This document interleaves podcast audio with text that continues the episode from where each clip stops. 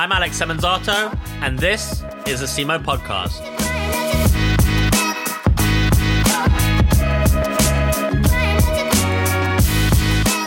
This episode is presented by Ello, the Creators Network. Ello is a global community of artists dedicated to creative excellence, built by artists for artists. If you're a creator and you want to create a profile and collaborate with your peers, or you just love art and creativity and you want to check out some of the incredible works from all over the world, you can now by heading to ello.co.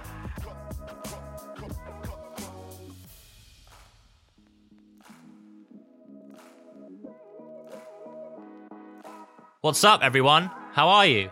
I hope you're having an excellent day and an even better week, whatever you've been up to. Welcome back to another episode.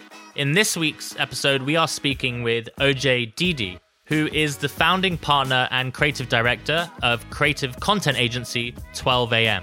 As a director based in London, primarily focused on telling real people's stories, OJ is fully committed to understanding his subjects and telling their stories in an unguarded and authentic way, with great respect for what goes into narrative driven and honest imagery. OJ's worked across branded content, documentaries, and music videos. And we have a really insightful discussion in this episode discussing lots of topics from how technologies democratize creativity, what it means to be free to create and develop your craft, the process of developing and producing projects with the likes of Nicholas Kirkwood, Reserved, and Moet and Hennessy, producing Maverick Sabre's Into Hope music video, developing long form content and documentary filmmaking, capturing emotion, energy, and authentic stories, and finding inspiration from new and interesting places. This is a super transparent episode where OJ shares some amazing insight into his career journey to date this was recorded in December last year, so there's some references to, to 2020, but it's super interesting, and I really hope you enjoy this episode. Thanks for listening, and see you next week. Hi, OJ. How are you? Hi, mate. How you doing? I'm good, thanks. I'm very well. How are you? I'm very good, thank you. So, where are you calling from today? I am back in the homeland. I am in Ireland. I am currently in quarantine. Quarantine number four, three, four. So yeah, I'm quite used to it now at this stage. Nice. And um, hopefully your mum's not listening to this, but you gave me some insight that your mum was a chef and you have some wonderful room service. yeah, she's been very good to be bringing up the food at the top of the stairs. Um, I'm thoroughly enjoying it. Um, some might say I even came home a bit too early. Um, yeah, I'm, I'm having a good time to be back home. It's been a while, so it feels good to be surrounded by family and stuff again. Amazing. Well, thanks so much for joining us uh, on the SEMA podcast. It's great to to get to finally record this. I know it's been in in, in schedule for a while. Um, as always, we love to start with some icebreakers. So, are you ready? yeah, as ready as I'll ever be. All right, nice and easy. Favorite color? Uh, green. That's just this is crazy. Everyone on the, everyone that's listening to this podcast is gonna be like, "What the hell? Honestly, you're the sixth person in a row that said green. no, well, I'm in Ireland. I'm surrounded by green. Yeah, that is true. You're you're. I'm allowed. You're a you're a valid green person. Yeah, yeah. um, coffee or tea? Coffee. If you could bring back any fashion trend, what Ooh. would it be? Poppers on trousers. nice. So those Adidas trackies, yeah. Yeah, well, just um, all in one, just head to toe, pop it all up. Yeah, yeah, breezy. Nice. What's your favorite item you've purchased this year? Oof. Um, I got one of those, the Aimé Leon collection that they released. Oh, nice. An incredible. I got one of their jackets, so you have to enter a lottery, and then you get you kind yeah. of feel obliged to then buy it when you get selected, and you feel like, and then you buy it, and you're like, "What have I just done?" But um, yeah, I love that jacket. It's it's yeah, it's been my favorite. It's like a fleece. Nice. It's absolutely freezing, so it's been handy. Make sure you're in style on your uh, remote walking walks during the. Yeah, mate. Yeah. How do you like your eggs? Uh, fried. What's your most used emoji? Um, so that one with the face that just is kind of all over the place, very confused. that that is definitely my most used. Amazing. And lastly, a quick fun fact about you. Oh, fun fact about me. Um, I I'm not. Yeah, I'm not the most. I'm not musical at all. I come from a musical family. Well, my dad's very musical, but um, I've actually recorded at Abbey Road Studios. I'm on a recording, clapping. Um, oh, wow. time, but I'm, I'm yes, I'm on a recording at Abbey Road. That's a fantastic fun fact. I wonder, um, is clapping kind of in the same category as the underrepresented triangle? Yeah, it's they're one of the same family. Yeah. Like yeah. a lunch break, was it just the, the triangle people and the clappers together? Yeah, we have our society. yeah. Mm-hmm.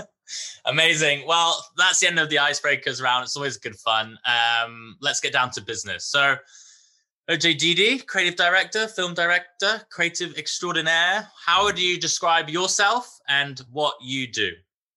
Um, yeah, um, I guess that's a hard thing to, to summarize, but I'm a creative at heart and, and always have been.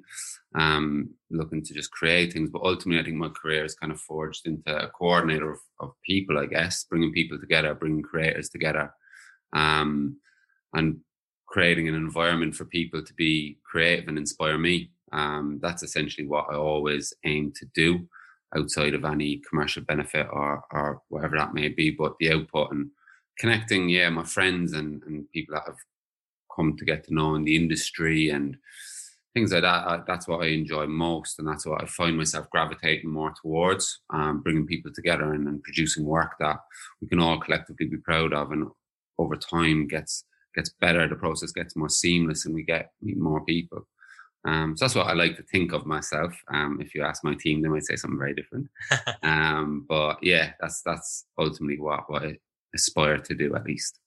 Awesome. And have you found, you know, that kind of technology has obviously democratized lots of things, but everyone can pick up a camera and it's you know quite easy to do now i mean has that been quite exciting for you obviously especially when you're looking at friends and others just being creative people what once used to be quite expensive and massive heavy equipment like now actually there's so many more people creating. So it must be like really exciting for you as a creative director to kind of tap into that. Yeah, massive. Like access is key, isn't it? It's just like everyone's got the ability now or the exposure to to so much more than probably I felt I had as as a teenager or uh, even in school that they had to have a creative outlet and, and that it is literally in your pocket or you can be like living in a city like London, you're exposed to so much. But even here in Cork, there's there's such a thriving creative scene now that you can be exposed and you can create and get an audience. Um, can get people to see it. Um, and I think people are, are very proud of of their work and what they put out, and they put it out with such pride and, and such detail, um, which I, I, find amazing. And I can be exposed to so much more so quickly, um, and equally with young creators and, and people coming through the industry that can do incredible things um, uh, uh, seamlessly. Things that I probably had to learn or struggled over time, whereas these guys are, are taking it to a yeah really easily and, and producing amazing work, and it, it is it's incredibly inspiring to see. Um, so yeah, it's it's been a huge plus for for creative outlet, I guess. Absolutely. Rewinding a little bit, um, love to learn more about your career journey to date old school OJ, you know, mm-hmm. where you always had your kind of eyes set on becoming a creative. Um, yeah, tell us a little bit about about that journey. Um, yeah, so I suppose touching on that a little bit further, growing up here in Cork and, and going to very traditional school, and, and I suppose the direction was quite traditional to go down the route of finance or yeah, medicine or all these things that had very practical outputs. Um, and that never really suited me in school. I didn't know it at the time, um, but I never really wanted to conform to that side of things, um, albeit what everyone else was doing. And I, I went and did study um, social science at um, university to begin with. Um, I felt I suppose a little bit of pressure on my peers were, were attending university, and I felt the need to go. And I was fascinated by psychology um, but I didn't pursue it. I didn't finish it. I, I actually took up a job in Topshop, would you believe, um, which are all over the news currently. But um, I started out as yeah working as a VM um, as a visual merchandiser, and I found my first, I suppose, real creative outlet. Um, I found a place where I was free to create, to do things, to to make changes to shop front, to dress mannequins, and I, I found it fascinating at the time. I, I, found really engaged with that ability and, and I suppose the frustration that had built up in me that I didn't have this outlet that I found. I then travelled all over the UK, um, dressing windows for for Topshop, and then found that my exposure to other people in the UK specifically, they had these outlets, these these opportunities and these chances to do different things um, that I was intrigued by. Made a lot of friends, um, and eventually took the took the opportunity, made saved up enough money, um, and took the opportunity to move to the UK. Um, moved to Manchester, where I continued my studies, um, which I think was to keep my mother happy. Um, but I, I, continued working for Topshop as well, working as a VM, um, doing the 6 a.m. shifts while attending university in the evenings. And then fortunately got the opportunity to come down to London for a summer, um, chasing a girl, I believe. But I came down with the intention of going back to, to Manchester. Um, I started working for a brand that I, I loved and continued to have great um, heart for, which was All Saints. Um, and I started working as a VM there. And then um, I got very fortunate in this way that the, a, a, very famous band walked through the door. And um, I started working with them for about six months. Never went back to Manchester, continued to work in London. And then ultimately, off the back of working with that band, uh, All Saints offered me a, a, job to work in their studio, um, producing content. They, they one of the first brands to bring everything kind of in house. And I was able to learn very quickly from a commercial standpoint to a creative standpoint to production um, and all of the above with a brand that I felt very close and a credit to Will Beadle what he was doing at the time. Um, I got exposed to everything in the business um, from a performance marketing perspective right through to production of clothing and found my niche and found what I was good at um, found what I really enjoyed and what I gravitated towards and I was allowed that freedom um, which I then took on to agency. Um, and then following that through frustration of agency and what I suppose my romantic view of what an agency should have been wasn't it? When um when I started an agency it wasn't wasn't all I had I suppose it wasn't the Mad Men life that I had I thought it might be. Um so yeah I started my own and said why not create a culture create a place of work create something that that I believed in um and with the help of of Mirman and Mark Boyan and what we've managed to create I was given the opportunity to I suppose very fortunate, accidental agency that was done on purpose, but was allowed to become its own thing, was allowed the time to breathe and grow. Um, and that's where we've kind of landed now. We have this amazing agency, this amazing team that produced the work, work that exactly we wanted to set out to do to begin with. Fantastic. Um, just going back uh, to you working with that band, you know, from someone that was really expressing themselves and like, you know, the kind of hands-on aspect of being a VM like that must have been like thrown in the deep end. Like, oh shit, uh, I'm VM now. I'm working with this band. Like, why you? was it was it initially like dressing them? Was it like what type of stuff were you doing? So then ultimately you get invited to like you know that's quite a, a rapid transition of like okay VM work with famous band. He's doing great stuff. Let's get him in house to the studio at All Saints. Um, look at the Irish man, but uh, it was I don't know. It was just um, I suppose they walked in, I chatted to them. They rang the store the next day, asked if I could meet them. But mostly it was yeah, addressing them. I guess I was approachable enough or knew how to put together an outfit for them. Let's say, um, yeah, and then it just went from there. But it, it spanned from everything from yeah, bringing them into Burberry for an NME shoot all the way through to finding the guy in the crowd that was completely stark bollock naked and bringing him backstage for the second night. Um, so yeah, all, all, of the above. But it was an amazing exposure, um, all the way through to video production and produce their, their music videos and getting getting to see that and how that worked. And my first time being on such a huge set. Um, yeah, it was just an incredible experience that I think it, it felt like a blink of an eye and it was over. Um, but at the same time, it was a relationship that still goes on today. That when, when they come back to the UK, I still attend their gigs and stuff. And it was yeah, an incredible first experience in London, not something that everyone gets fortunate enough to do. Um, but yeah, I was very lucky in the sense it was the right place, right time. Yeah, and also testament to your character and you know being able to develop those relationships and you know for people to trust kind of your creative vision and stuff. That's so humbling and rewarding and you know well done. It's great.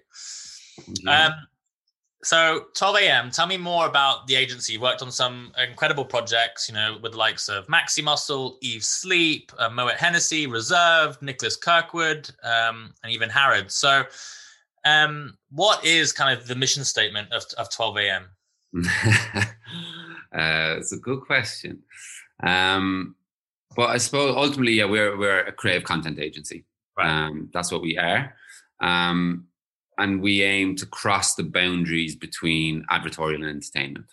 Um, that that if there was a statement or something that was to be written above our door, that's that's what we've always aspired to do. Um, is to entertain, whether that be through branded content or experiences or um, yes, social media campaigns uh, or, or, whatnot. Um, it's always looked to entertain at the very forefront of what we do um, in an authentic way.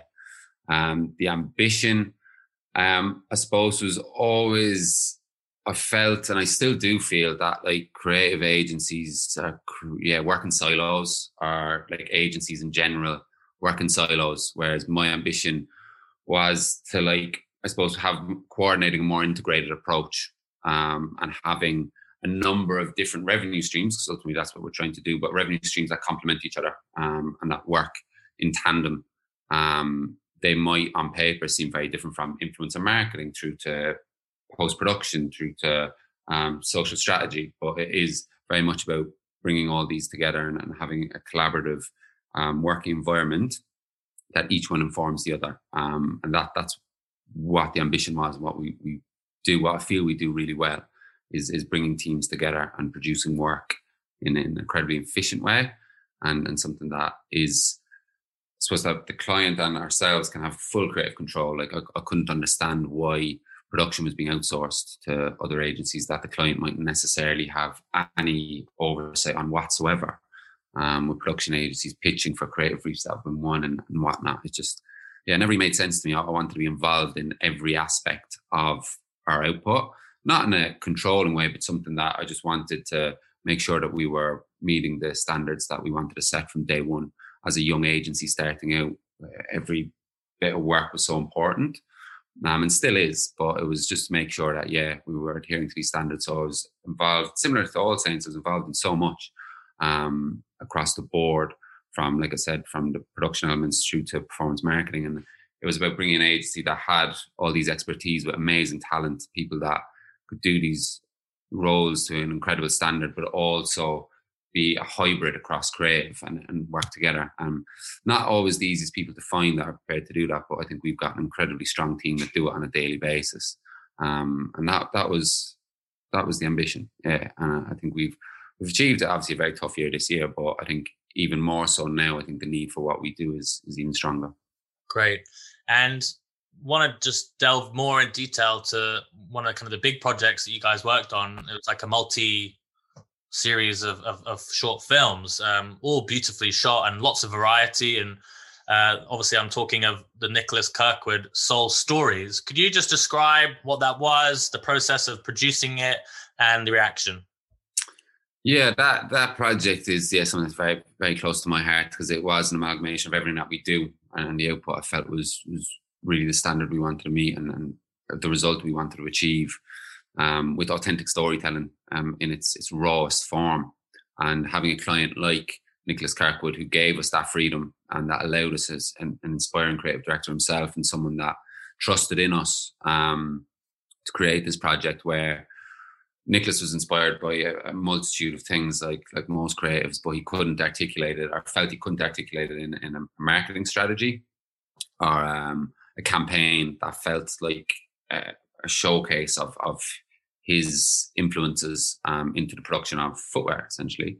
Um, so we spent a lot of time getting to the, the crux of what this was, and we found five women that worked in five different creative industries that were shaping their their own respective industries and um, were, were driving creativity um, themselves, and five incredibly inspiring women that told their story on camera um, in an authentic way. It was never about and buy these shoes. Um, it was very much about these women, their careers, um, what they've achieved, what they aspire to go on to do.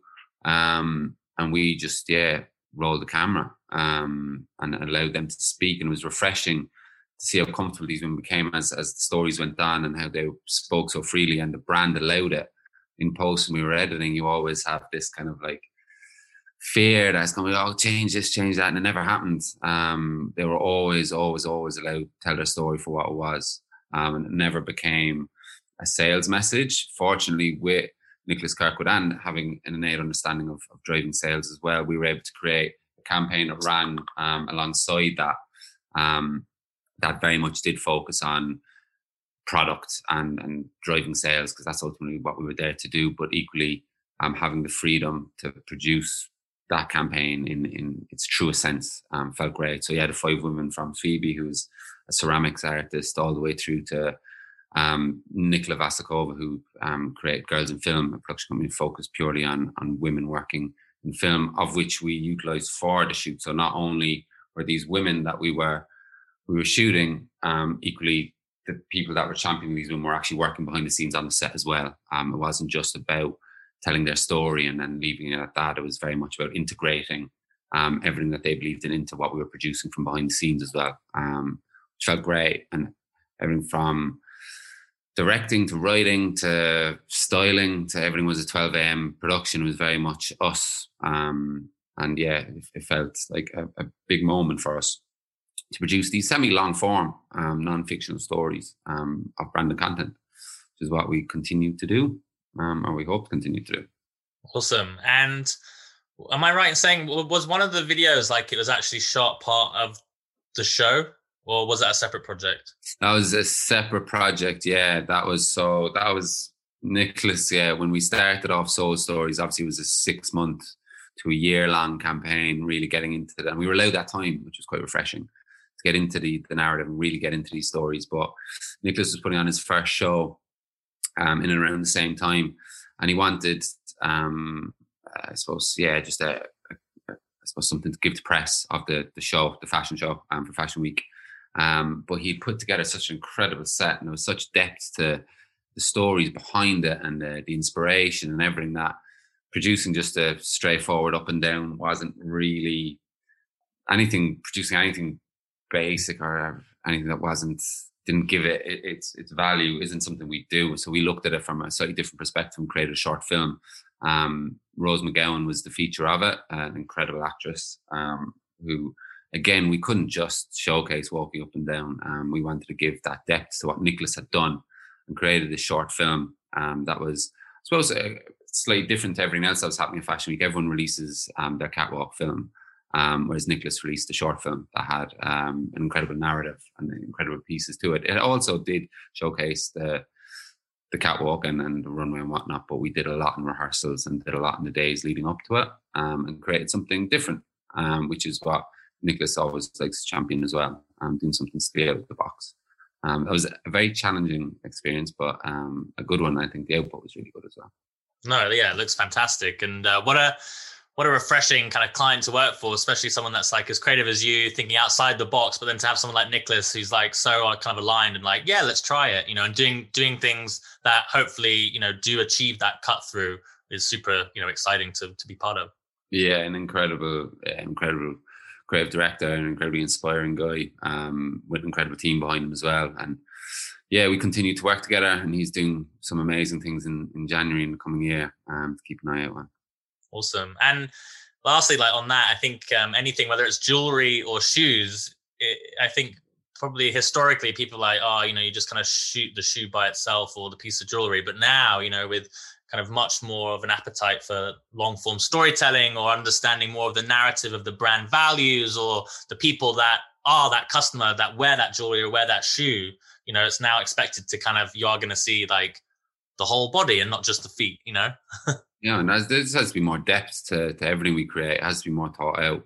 Yeah. Um, yes, TikTok exists and it is an incredible source of creativity and then is limiting in what you can do, which inspires a lot of people. But ultimately, we need to be producing content that is speaks the brand story to begin with, and ultimately engages with, with the audience, entertains, Um, people don't necessarily go onto these platforms with the intention of buying something. They want these platforms to be entertained, um, to see something, to be inspired.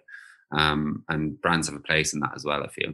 Um, and it's not necessarily always a sales message. There is a time and a place for that as well, of course. But yeah, creating more engaging stories with more depth. That's yeah, and I think um, you know you're of an age that's grown with the digital era and kind of you know some of these brands they feel obliged to be on every single channel. I mean, what's your approach to your clients when it's like you know do we need to be on tiktok snapchat instagram? Do we need to youtube? You know is it necessary? What's your view?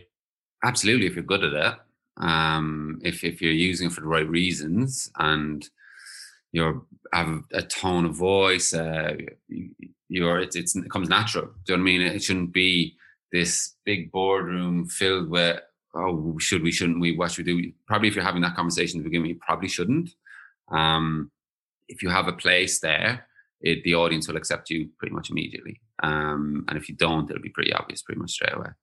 Um, Instagram is obviously, as a platform, has changed and developed and been very much um, brand friendly from a shopping perspective as well. Um, but some platforms aren't necessarily there yet for advertisers. Um, but it just depends, yeah, if, if, it comes naturally to you and it's part of your DNA. Um, if you're a heritage brand, and you're on TikTok, it just yeah, it doesn't really feel right, does it? Um, but I'm sure there's plenty of brands doing great things on there, but it's just yeah, making sure that it, it makes sense, that that it, it, it feels authentic, feels real, um, that doesn't feel overly forced. That's what, where I'd start at least. And you know, obviously, this year has been uh, quite hectic and and crazy for everyone. I mean, lockdown happens you probably had a lot of things that were uh, kind of in planning or development. I mean what were those initial meetings for you guys and how did you you know help support your clients through the year? Um, you know looking at you know you did some quite reactive things whether that be slow sunday with reserved or or the um, the drinks at home with moet hennessy. So yeah tell tell us about kind of how you've gone through this year.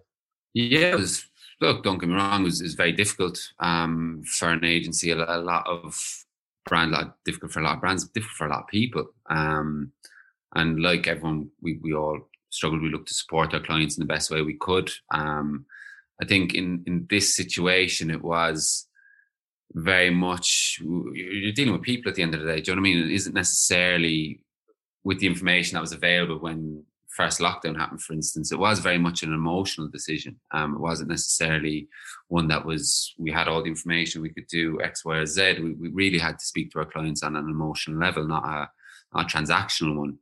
Um, and that's what we found. We got a lot closer to our clients and really found out what was going on. We're accepting of some budgets being retracted, some projects stopping, um, and, and really understanding that and understanding the reasons why um, and having empathy towards our clients. They, these guys wanted to produce these campaigns as well. It wasn't like they were taking something away from us. It was just the cards we were dealt, and having empathy towards that and patience um, throughout this process. And then it allowed us to, I suppose, yeah, we we handled a couple of really interesting projects that we produced. Um, Moet Hennessy, for instance, yeah, Moet came to us, and, and their drinks at home service was born out of out of lockdown. Um, was the need for delivering cocktails um, if you need it. Um, but it was yeah a service that wouldn't have happened prior to this, um, and something that we produce. My doorbell. Um, I can't even go out because I'm in quarantine anyway. Um, we produced this this content for them um, for for this digital service or this online service. Um, and that's that's what we did. We, we just created. We were allowed back on set. We were allowed to produce. Um, and created what we believed was the at-home experience or an elevated at-home experience and how um, Moet Hennessy became part of that, um, became part of this making life at home that little bit easier, that that, that little bit nicer. Um, is that again? Um, but yeah, that that was something that we're incredibly proud of and continue to work with them on. And unfortunately, we're going to continue working with them into the new year. Um, and that the guys are actually on set today. Um, I'm kind of Natalie's um, shooting some content for for that brand today. Um, and yeah, we're reserved and the Lazy Sunday. Um, obviously, we looked at reserved and we've got a very close relationship with them. Um, and their le- their athleisure collection was something that like every brand really focused on and really doubled down on. Um, so we produced a campaign for them that had, a, again, we looked at more experiences rather than just the up down of the clothing and, and how that worked. We looked at a meditation experience um, with a, a, lady called Maud who created a, an hour long live um, meditation for their audience. Um, similarly, um, we created smoothie making um, in and around the, the, collection. It was all part and hand in hand. Reserved don't offer a meditation service or smoothies um, or workout videos, which was the third element. But we felt that this was what the audience were looking to engage with, and that's what they were engaging with, and the brand had a place in that and, and telling that story.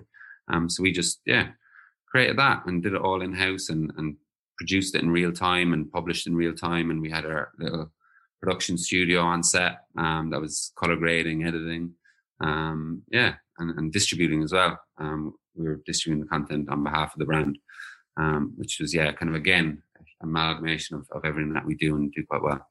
Fantastic. And yeah, I mean, pre lockdown, I guess there's a lot of discussion at like the importance of experiences and even like you know retail destinations offering experiences brands offering experiences you know consumers wanting more they want to be more aligned with the brand. And then covid happened and i think you know a lot of that stuff in person experiences unfortunately you know were cancelled because of the pandemic. But that that key word there experience it, it, kind of i think as humans we want to connect we want to be immersed we want to experience. And um, it's kind of great to see that although there was a challenge like it's kind of been overcome with more virtual events and digital experiences and kind of you know you see an increase in you know huge like augmented reality and um, virtual events and Travis Scott at Fortnite and stuff like that. I mean, are you starting to see more of that kind of dialogue with your own clients and looking at how we can do more of these type of digital experiences?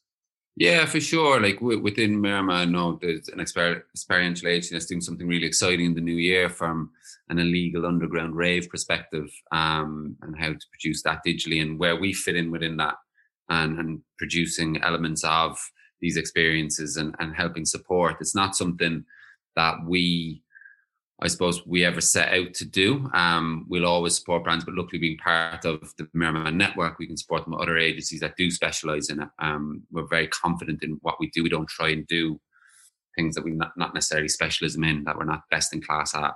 Um, but when it comes to producing content like longer form content, for instance, um, people are consuming content like the, there's a ridiculous rate and, and engaging in, in longer form as well and brands being able to create longer form engaging content that isn't fluff. Um that's that's what excites me that they're prepared to invest in real stories and entertainment and, and non-fiction content that has real yeah depth to it and, and real intrigue and, and, interest that can engage with an audience just like television network might engage with um, a certain audience or a certain age group whereas platforms like IGTV and Facebook Watch and, and these other things and how we can produce that content and go into that space a lot more, a lot quicker than we might have thought beforehand.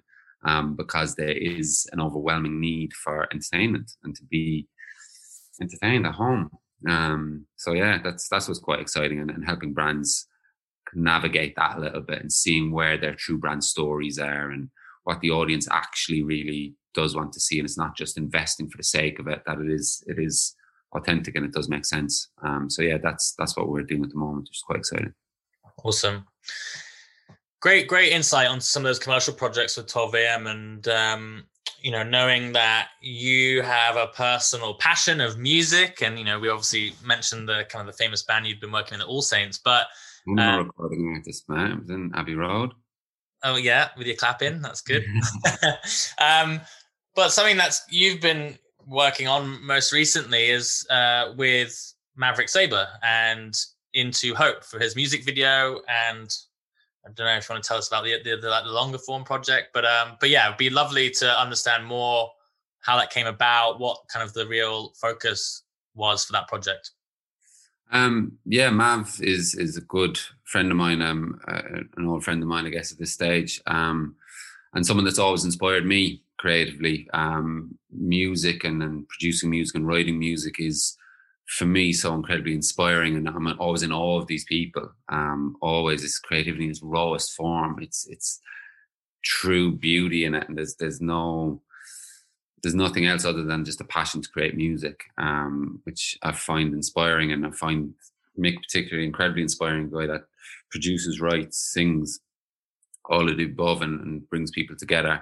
Um, I just think he had an incredible story, um, incredible story that's rooted in Irish heritage and Irish music, which I feel is having a huge moment, um, or has been for, for quite a while now, with, with new bands like Fontaines coming through Kojaque, um, Crystal Clear, these guys that have just blown up over the past year or so, which all of them start with they're Irish. It's very much very much about championing being Irish and, and championing that. And I've, I've, always been fascinated as to why. Um, you don't hear Skream or, or, these other artists going straight on being like, oh, I'm Scottish or I'm this or that. You always kind of find out after the fact.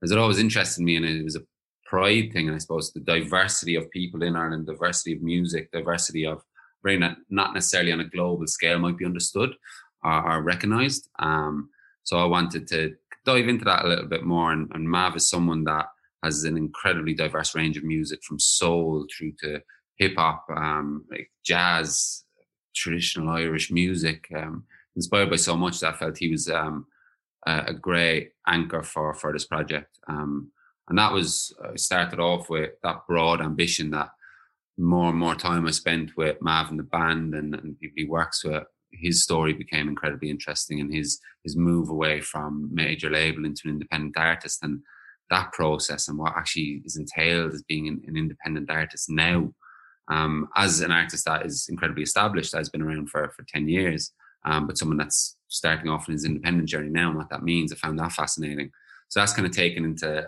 a world of its own and we've been very fortunate to spend a lot of time in the edit over over lockdown um, we still have some more to shoot, some more. Um, I, I, don't know if it'll ever be finished. Um, but it's been a project that I always find great inspiration and I love coming back to it.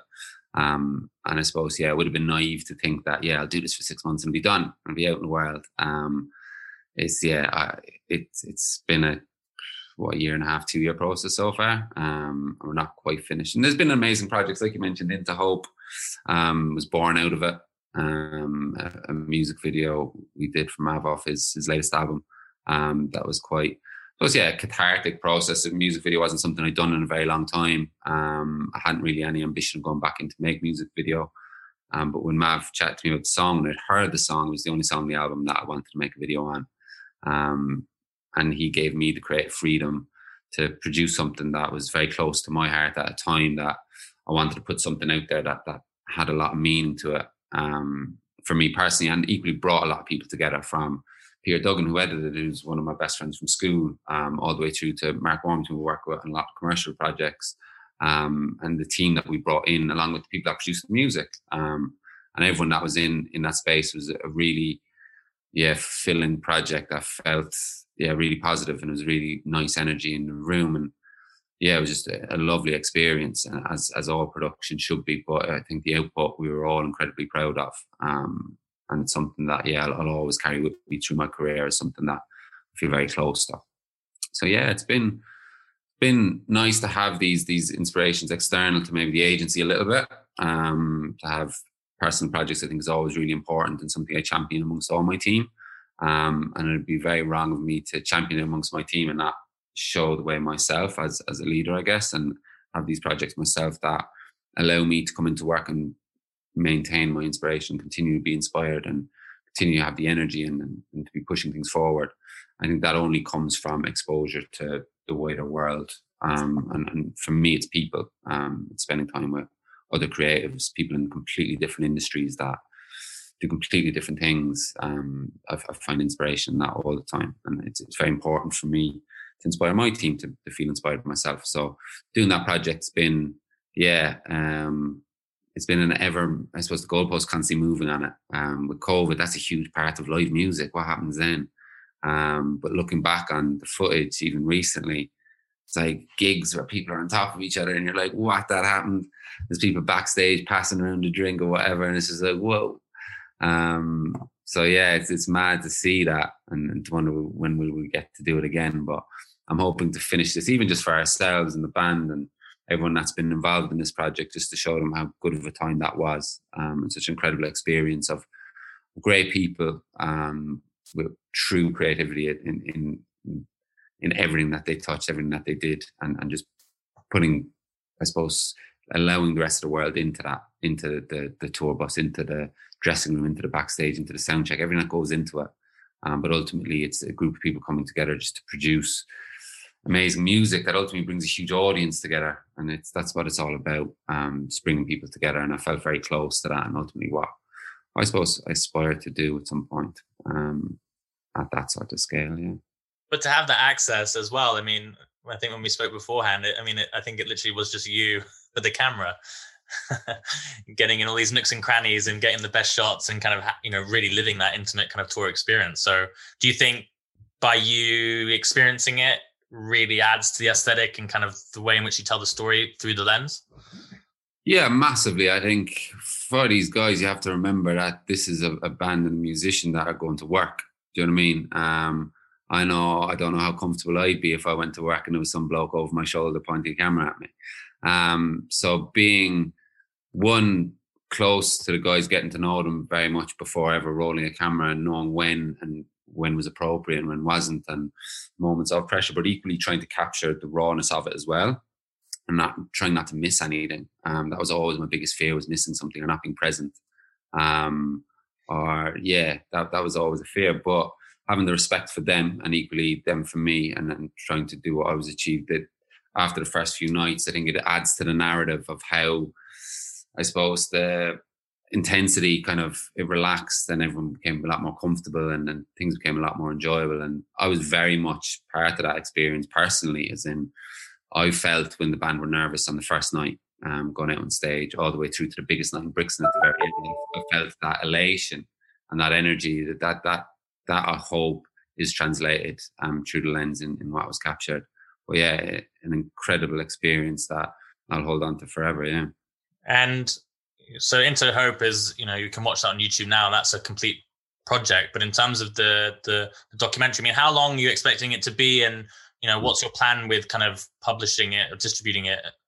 Yeah we'll we're kind of myself and peter um my editor on it are we yeah we're we're in two minds at the moment. We're we're looking at it from what we have now and there is a, a beautiful story there and an amazing average. It might necessarily be what we set out to produce day one, um, but it, it is it is an um, I suppose yeah collection of music as well. It's it's you've got the best soundtrack. You've got one of the best musicians around to put a soundtrack to it, and it, it's the picture is captivating and the journey is captivating. Um, and it's just I suppose about having the release to be go yeah all right it isn't what we set out to do necessarily, but it is this, and people do deserve to see it, and there's a time for people to see it. Um, which could happen very early next year. Um, and then the alternative is, is sitting down with Mav again and going back to the original story and then going back to Wexford to his roots, to, to where he grew up and filming. So there's one chapter that we haven't filmed yet.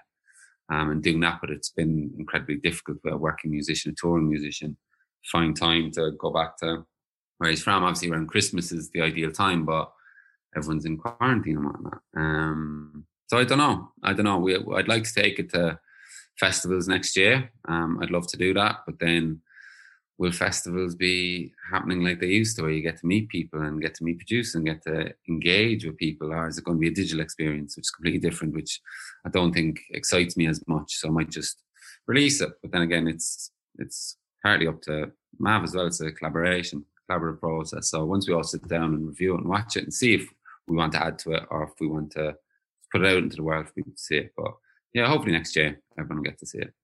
Do you find that happens a lot? Um, you know, not just this specific project we've just discussed, but you know, you have your initial intention or outline of the story or the plot or the narrative, and then kind of the more you uncover and, and kind of identify these new themes and things, it, it almost becomes it's like a kid in a candy shop. You're like, oh my god, there's this and there's that, and then when you get to post production, you're like, I almost have too much, or you know, how do I kind of you know i want to stay true to that original proposed kind of narrative but actually wow we've now got this chapter and this chapter we can add to i mean how how do you manage that? Yeah then that's what that's what it should be if it's authentic. That's exactly what it should be. Um it's non-scripted um you're going into a situation where anything could happen. Um so i suppose you're aware of that when you're coming into post production to begin with that you set out with yeah you've got an ambition and a goal in your mind but equally you surround yourself with people that that keep you true to that that are going to have an objective view that ultimately know what you set out to achieve and can have an opinion on it and keep you honest um, and then keep you true to that or tell you when mate it's not working. Um, it's, it's just and that's where the strength where working with sam and, and peter comes in from a production and, and editing perspective that I can run with the story, and I, was the only one to, I suppose, fortunate enough to experience it. But they are very close to the narrative and the story that we set out to achieve. Um, and it's about whether that does fit. And I can go down and spend an hour in a five minute section and it just not work. Um, and I've got people around me that fortunately have the confidence to be like, mate, this just isn't working. And I, I have the trust in them to know that they're, they're pointing me in the right direction. Um, I don't think you'd ever be able to do it on your own. God knows what I'd come out with. But um, having people around me that I trust, that yeah, that's key to to this project specifically. Where a commercial project's quite different because you've got a goal, you've got a very set idea. It's very scripted to a degree, even in Nicholas Kirkwood, even though it's completely unscripted um, non-fiction, but you still have an output that you're trying to achieve. Um, so it's slightly different. Whereas with this, we started off going, we'll get 52 minutes We've got 40 minutes of an edit now. We've got some more to shoot, which would bring it up to 52, or do we come back down to half an hour? I don't know. Um, but as long as it's interesting, if it's interesting for 10 minutes, it'll be 10 minutes long. Um, if it's interesting for an hour, then yeah, an hour long. Um, but yeah, we'll start to show some people and get a bit of feedback and see where we are and take from there.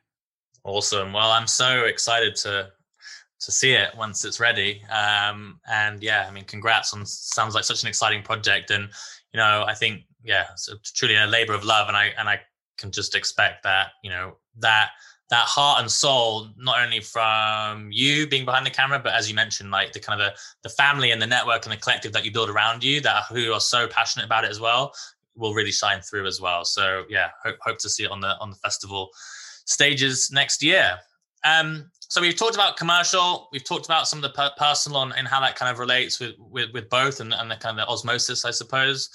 Um where do you find your inspiration from? Um it's a tricky one. It's, it's a tough question. Um very rarely do i have to proactively go searching for inspiration. Um I'm, I'm very fortunate in the team that I have around me that inspire me on a daily basis. Um, I have missed that connection. I have missed being in their presence, um, and have struggled with that quite a lot. Um, not being able to eavesdrop on a conversation about someone's opinion on the crown, um, or do you know what I mean? These these, these things that you hear or pick up on. Um, so that that's been tricky. That's that's been difficult. Obviously, I watch and consume an, unhealthy amount of film, I guess, especially over this this period. Um, I always find inspiration in, in, different directors, directors that have done different things as well, like directors that have put on a photography exhibition, or directors that are painters, or um, screenwriters that have written a children's novel, or you know these things that these things that these amazing people that have done things that you wouldn't necessarily expect them to. Uh, I'm always fascinated by that. Um, guys like Garner, Werner Herzog, who's an incredible director who's done sci-fi all the way through to documentary, or guys like Danny Boyle, who like can do Trainspotting and then do the opening of the Olympics. Um, do you know what I mean? It's, just such a, a phenomenal ability that you can transform creatively that I find great inspiration in those things. And ultimately, when it comes down to over this period, I've, I've found great inspiration in my family um, and the strength that they have. And my dad is a, is a writer as well, and, and what he's produced through this this period and what they've all managed to achieve, I find great inspiration in that too, um, which mightn't necessarily always be from a creative standpoint, but just in uh, energy and productivity and being forward thinking and, and things like that. So yeah, it's it always will come back to the people that I surround myself with, um, and the people that I'm around. They they're the ones that will inspire me. Um, you, Alex, you you inspire me on a daily basis. Um, but yeah, it's that's it, mate. Ultimately, I think to to answer the question in short, I know I've kind of waffled around it, but yeah, it's it's the people. I'm very fortunate with the team at 12am have been with us since pretty much day one. Um, and there's a reason for that um, because I, I, like to think we all inspire each other. Um, all come from very different walks of life. I think that the, the diversity within our team and then within our group and whatnot, I, I find that really inspiring. And then, yeah, the diversity in what I consume, whether it be the Killing of a Sacred Deer, which is the film I watched the other night, which is an incredibly strange and magical film, all the way through to a, a documentary with Michael Winterbottom on the road. Um, you know, so yeah, the diversity in what I consume as well, I find inspiration. Yeah. And you're a big sports fan as well, and uh, you know you have a love for some of the. You know, there's been some incredible sports documentaries on on Netflix. You know, The Last Dance, and even um, you know QB One and stuff like that. I mean, that that is, I think, you know, I'm putting words in your mouth now, but from the discussion mm-hmm. we've had, it's like you like them because it is it's rawest form of storytelling. These are people doing it, right? They're like, you know, you're there, it's raw, it's like you can't get more raw and real than that. Similar to, I guess, being on stage as a musician. Yeah, exactly that. Yeah, as in sport is always something that's going to be close to, to my heart from as a child growing up playing football and having aspirations to be a footballer, um, which are dashed.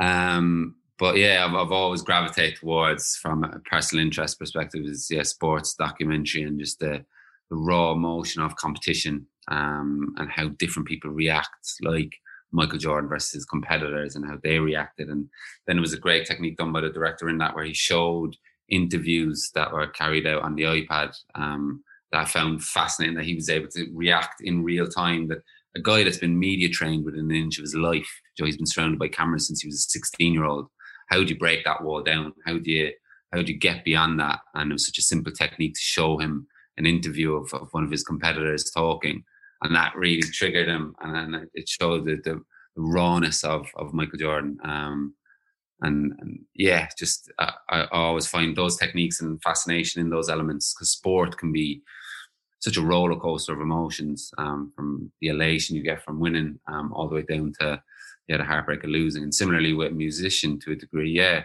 um, a huge audience and a huge crowd all the way to being back on a tour bus and being absolutely exhausted traveling to the next venue that might be a Monday night in Nottingham um, with 500 people, do you know what I mean? Um, and coming down off that, and it, it is very much a roller coaster as well, and, and, never allowing negativity to get in within the space of whether it be a team or a band, and, and being a protector of that. Um, and seeing that in in its truest form through documentary, true nonfiction. Um, I, I find fascinating. Yeah, I always gravitate towards it. At the moment, how do you measure success? What are your metrics? Oof.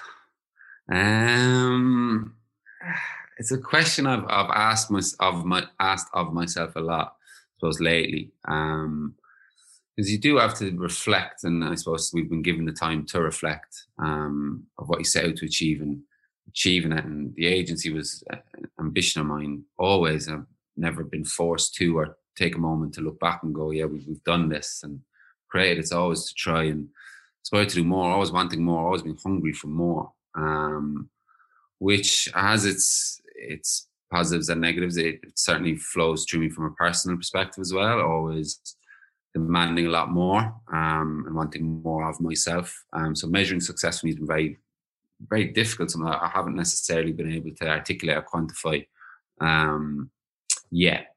Um, I think I measure it in certain things. People set out goals at the start of the year and then do these things. I've never done that. Um, maybe I should, and then maybe I can tick them off a list. Um, but yeah, I know I want to put out work that's that's mine. That that is is truly mine. Um, and that would be a measure of success if I if I can put something out that engages with people outside of my friendship circle. Um, that for me that that'd be successful I can entertain people that aren't just me, my mum, and the dog, um, then yeah, I think I'll, I'll I'll find success in that somewhere. Every day, OJ, how do you stay productive and keep focused?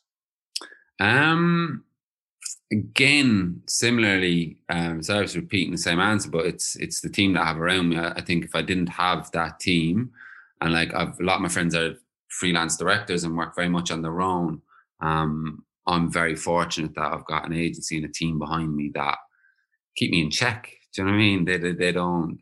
They have great aspirations. They're they're really passionate, driven people, and they expect the best from me. Um, and I feel a duty to them to be able to produce the best work to to engage with them to keep them as part of my team. So they push me every day um, and keep me focused and keep me motivated. Without them, I'm not sure. I'm not sure I'd be able to. I think I'd be distracted by the next sports documentary that comes out or whatever. But um, yeah, I think there's an expectation from these guys that that drive me, and I feel a duty to them, yeah, to, to make our agency a success and to grow it and to, to drive things forward. That these guys are proud of their work, and I have a part to play in that. Um, yeah, that that's what keeps me focused. But I guess what I'm trying to get to is like how you get to your flow. How do you, you know, uh, do you need to lock yourself away in a in a library? Uh, you know, you got to let these kind of thoughts and the objectives kind of foster and and you know think. I mean, how do you get into that flow state for you to really, you know, not only direct your team but also come up with some of these great ideas? Uh, it's it's quite simply putting down my phone. Um, uh, my phone is is yeah just such a distraction um, like running an agency, there's, there's a lot to it. Um, I never thought my life would be focused on emails, but there's there's days that it is. But putting down my phone and then having time to put down my phone and actually get out of the house, a big thing. I used I used to find great inspiration in travel.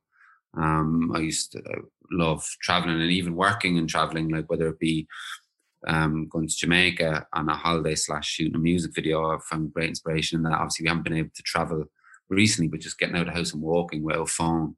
Music is a huge thing for me to help me switch off from the one side of the business side of things and puts me in a more creative mindset. Um, and that that helps a lot. Um, but I, I always find if I force myself to do it, if there's like, all right, I'm going to close the door now and I've got two hours to do it, it's, it's never going to happen, is it?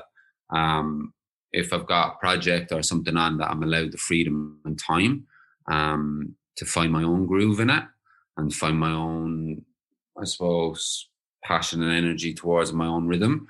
Um, that's I, I will find it, and it'll come in, in multitude of, of of means. But generally, yeah, put the phone down, put the phone down, and and yeah, pick up a pencil instead.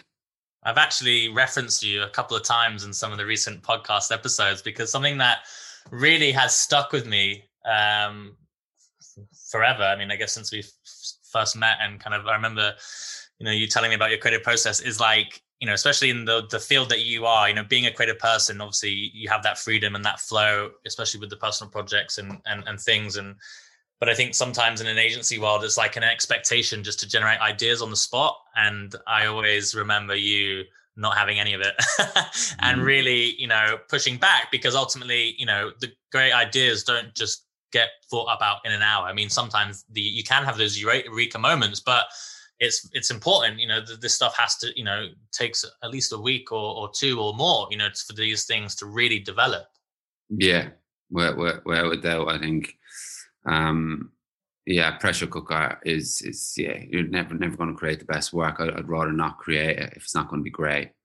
Um, and some projects, yeah, as an agency, we were exposed to a multitude of brands, brands that you feel very close with are like Nicholas Kirkwood have never worn women's shoes, but Nicholas as as a creator, I was very inspired by him. So it came quite naturally and authentically. Whereas a brand that I have very little relationship with or find it hard to break it down, it might take me a little bit longer to understand the the root of of what they're trying to achieve. Whereas some of the team, fortunately, we've given the range people we have might know it a lot better than me um, and be able to focus on and I just give them that time and that space um, without putting them under under pressure. Um, yeah, it's never going to work, is it? Um, but yeah, we are under time constraints to produce the best work we can. And if I truly believe it is the best work, that if it might, yeah, it might be able to do in a week, even if we're given a month, it mightn't get any better. Um, but I'll take a very objective view on that and, and have a real honest conversation with our creatives and, and myself to make sure that it is the best work we can do. Or if we do need more time, be confident enough to ask for it. If I know that the end result is ultimately going to benefit the client and ultimately the audience. Yeah, absolutely. On the in the field, uh, what camera do you use? What's your favorite piece of equipment? I've got a love for um, a little film camera. I have a little Contax T2 that I'm very close with and I have a lot of memories with. That probably is my go-to for anything, whether it be meeting someone or taking initial shots or um, just even traveling. That that is yeah one thing that I hold very close to my heart. Um, some of the other guys on my team would be like screaming, going this, this, this, this, this, this, which is great. And I, I've been fortunate enough to have some of the the best equipment to shoot with, and I've been very fortunate to work with people that have access to to this equipment that I can use um, from cameras. But range is massively based on the project. Um, but for personal use, yeah, I, I, like shooting still photography on on film, which um, I developed a film from. I found it at the bottom of a bag, and it was last Christmas. It was um, a bit of a party we had last Christmas, and it was just nice looking back um, over the images. And it doesn't take anyone to use point and shoot which I like. Um, you don't get too distracted in the technicalities of it all. You shared a lot of great insight uh, in this discussion, but what advice would you have for a young person looking to get into the creative industry? Um, I suppose from from my background and, and the way I came through and, and ended up where I was was yeah, very fortunate kind of accident, I guess. Um, and for me, and which might necessarily be right for everyone, but for me, it was just being exposed to as much as possible. Um, like from dressing mannequins as a creative outlet all the way through to directing feature length documentaries, um, like and everything in between, like f- fashion shows to events to sporting events. Um, just yeah, just trying to not get pigeonholed. Um, I always come back to the Irish school curriculum, is very broad. Um, it's you do up to eight subjects for your leaving cert, which is your A levels or whatever it might be. Um, whereas you, it's much more defined in the UK very early on as like a 15, 16 year old, you suddenly stopped in geography um, and things like that. It becomes very defined. For creative, I think you need to open that up again and expose yourself to as many different forms of creative as possible, from photography to film to um, ceramic work to yeah, London and particularly you've got the most amazing galleries in the world. You've got one of the best creative studios in the world in the BBC. You've got exposure to so much and just not being afraid of of looking at things that might necessarily engage you to begin with. Um, you might find an amazing story in the artist, or you might find um, a book written by an, an amazing screenwriter or whatever that may be, um, that you, you're open to, to being exposed to as much as possible and, and, not being closed off to other people's interests. Um, if a friend is into pottery making, that you might experience that and, and you'll find your niche eventually. Um, but all of it will inspire um, ultimately what, what route you go down, I think. That's what happened for me at least. And what are you curious about? Um, I'm curious about Hmm. I'm curious about lots of stuff. Um, but I'm very curious about how these huge studios, these huge Hollywood studios, how these are going to continue, how these these big blockbusters are going to be received. I'm very curious about how the world of cinema um, may or may not change. Um, equally, theatre. Um, I'm very curious about how these art forms are going to be distributed and how people are going to receive them. Um, that I've, I've, yeah, I'm quite curious about that. I, I'm, I'm, I hope, like part of me always feels like, oh, I hope it just goes back to the way it was, um, because that's what I liked. But it's not to say that change is always good, right? Um, so I'm very interested to see uh, the distribution of of these art forms and how they're going to get people to, to see them and engage them and enjoy them. Um, very curious about that. Yeah, and I think you, you would have seen that recently. Warner Brothers kind of announcing with HBO Max yep. that on you know they're going to stream all kind of releases next year, and and you know Christopher Nolan's not happy about that at all because he's a yeah. he's a cinephile, isn't he? Yeah, interesting. Well, sadly, that's the end of the episode. You've been absolutely fantastic, OJ. Um, anyone that wants to find out more about 12 a.m. or your social channels, or how, tell us what the what that is. Um, 12 a.m. is probably, yeah, we probably need to update our Instagram to be fair. Um, we're not the best at marketing ourselves, which is a good sign of being busy, I guess. Um, but that's Instagram and that's we are 12 a.m. Um, and my personal Instagram is OJ just at OJ Um, and I think a lot of my work's up there sporadically, but I'm not exactly the best to promote myself either, as you well know. But um, yeah, that's where you find me. Fantastic. Well, we look forward to seeing some of the exciting projects you have coming out soon. And thank you so much. Cheers, man. Thank you. Bye. Thanks for listening. I hope this podcast can intrigue, inspire, and provide some key tips and tricks for a lot of people. I would really appreciate your help to grow the community. If you know anyone that you think would enjoy this podcast, then please send it their way. And if you can subscribe and leave a review, it would mean so much and it really supports the show. Thank you and see you next week.